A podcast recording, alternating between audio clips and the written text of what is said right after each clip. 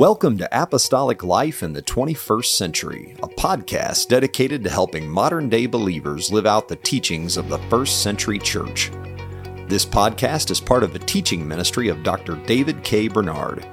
Dr. Bernard has dedicated his life to studying the Bible and helping believers apply its message to their daily lives. In Apostolic Life in the 21st Century, Dr. Bernard answers your questions about what the Bible teaches and how those teachings apply to everyday life. Thank you for joining us for this episode. One of the big debates in Christianity is over whether a believer can lose their salvation. On one side, we have proponents of what is known as the doctrine of eternal security, or what's sometimes euphemistically referred to as once saved, always saved. And on the other side, we have what's known as conditional security. What exactly do those terms mean, first of all? And on what side of the debate do oneness Pentecostals fall? And maybe most importantly, or definitely most importantly, what's the Bible have to say about this question? Well, let's talk about the the views you've expressed. The idea of unconditional eternal security or once saved, always saved is that once a person is saved, no matter what they do in their Christian life, no matter what sins they commit, whether they repent of those sins or not, they're still going to be saved in the end. Uh, I don't believe that's biblical. That is Calvinist, um, and it's not uh, what Pentecostals believe either. Uh, we, what I would like to describe is we can have assurance of salvation. So it's conditional in the sense that if you, even after you're saved, if you repudiate God, if you walk away from God, if you denounce God, you break the relationship. No, you're not going to be saved.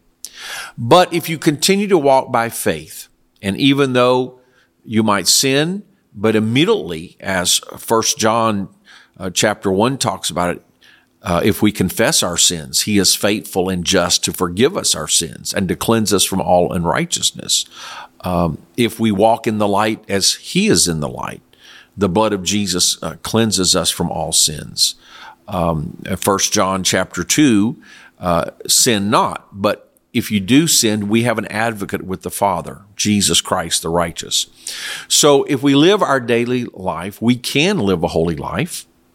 Uh, if we do sin, we can immediately be convicted of that and ask God to forgive us and continue to walk by faith and walk in holiness so that we don't have to worry well, am I saved today or am I lost today? If I died today, am I going to be saved or am I lost? Or I was saved this morning, but I'm lost this afternoon and hopefully I'll be saved this evening. No, you don't have to have that uncertainty. You can have assurance, which is described most uh, eloquently in Romans chapter 8, that absolutely nothing can separate us from the love of God, which is in Christ Jesus our Lord. Now, we ourselves can walk away from the relationship but no external force, no demonic force, no power can separate us from the love of God. And the same chapter, Romans 8 says there's no condemnation to those uh, who are in Christ Jesus, who walk not after the flesh, but after the Spirit. So I would say the biblical view and our Pentecostal view is called assurance of salvation. So we're saved. We can know we're saved. We can live a saved life. We can live in relationship with God. If we do something that breaks that relationship, we can confess, repent, and continue in that relationship. Uh, but to say that someone can sin uh, and have no regard for their sin and have no repentance and no desire to it, and still they're going to be saved, uh, that's simply false. That's contrary to Scripture in many ways. I would start with the positive affirmation of Scripture, if you go to Romans chapter 1, it says, quoting from Habakkuk, the just shall live by faith. So the righteous lives by faith. Um, in fact, the classic statement, Romans 1.16, for I am not ashamed of the gospel of Christ, for it is the power of God unto salvation to every one that believeth. Believeth, uh, the King James, that is the present tense, believes. And in the Greek, the um, the present tense is continuous. You could literally say is believing. And it continues to say they shall go from faith to faith. And then uh, verse uh, Romans 1:17 as I've already quoted the just or the righteous shall live by faith. And that is originally in Habakkuk. It's quoted in Romans, Galatians, and Hebrews. So, four times in Scripture, it's obviously quite significant. In other words, we're saved by faith, but faith is not just a point in time. Faith is a relationship. Faith is a way of life. Uh, so that implies, uh, or that states, as long as we are in a relationship of faith in Jesus Christ as our Lord and Savior, uh, then we are saved. Uh, and of course, that presupposes we're letting the Holy Spirit work in our lives. That presupposes that because the Spirit is working in our lives, it issues forth in holiness. So Hebrews 12, 14 says to follow peace with all men and holiness, without which no man shall see the Lord. So there, there is this understanding that when you're living by faith, you'll be in an ongoing pursuit of holiness. You'll be in right relationship with God and you'll be in right relationship with people. Well, the flip side of that will be what if you don't pursue holiness? What if you don't pursue a relationship with God? What if you're not living by faith? Well, then no, you're not in a saving relationship. Uh, so I think it's essential to understand the whole of Scripture is speaking of salvation as not just one point in time, not just one verbal confession or even one new birth experience, but it's a relationship with God it's a daily life of faith. And as long as we are maintain that relationship, yes, we're saved.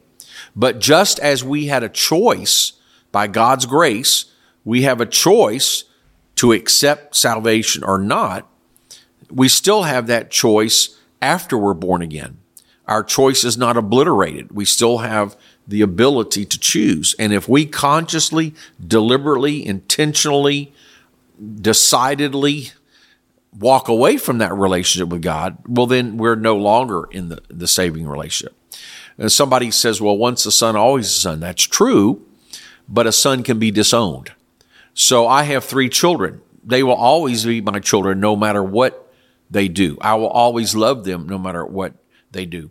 But if one of my adult uh, children comes to me and says, I don't want to have anything to do with you. I'm never coming home for Christmas. I'm never going to have a relation with you. I want nothing to do with you. Well, even though they're my son, they're no longer going to, going to enjoy the benefits of a relationship. They're no longer going to have fellowship and I can disinherit them for my will. And so they will not, um, inherit any uh, enjoy in this life or later. They will not enjoy any of the benefits of that relationship because of their choice. So even though we as a Christian can't be unborn, if we are baptized in Jesus' name, filled with the Holy Ghost, that's a permanent reality.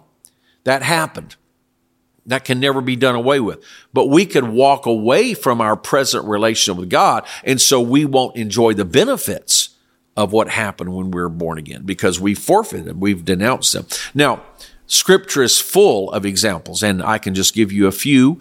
Uh, uh, 1 Corinthians 15 talks about the gospel, and Paul says, Here is the gospel. Here's the good news that saves you. If you keep in memory what I preach you, un- unless you believe in vain. So it's possible to believe, to start out in faith, but eventually it becomes in vain because you do not continue. Uh, Romans chapter 11 talks about how Israel um, lost their position with God and talks about how the the Gentiles, the church, has been grafted in. But the same uh, chapter goes on to say, be careful that you don't fall into unbelief as the majority of the Jews did. And because if God didn't save, and he uses the analogy of the tree, didn't save the original branches, but cut them off, well, be careful because God could cut you off and behold the goodness and severity of God. So if you have faith in God, you experience His grace. But if you reject God, you can be cut off.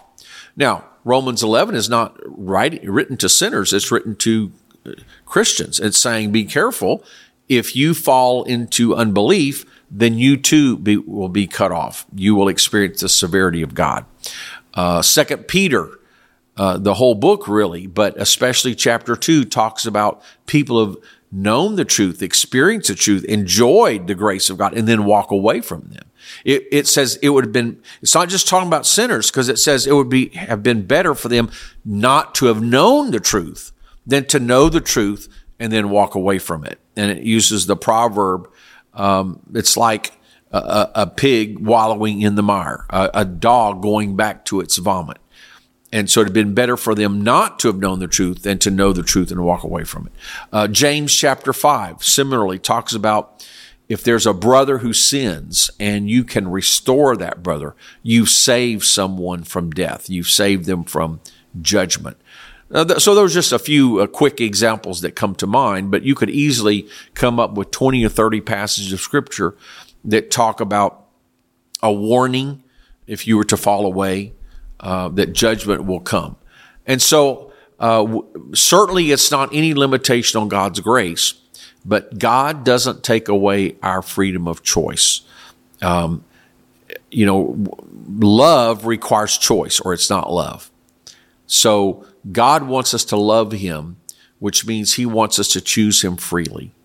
Uh, but it is possible for a person to be born again, but in the future decide, no, they really don't want a relationship with God and they fall away from God. God respects that choice, but that choice has consequences. And that choice will be, uh, if they persist, it will be eternal judgment.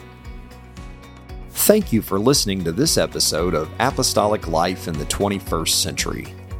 If you enjoy this podcast, please take a moment to give us a review on Apple Podcasts, Spotify, or your favorite podcast app. We also appreciate it when you share apostolic life in the 21st century with a friend or family member.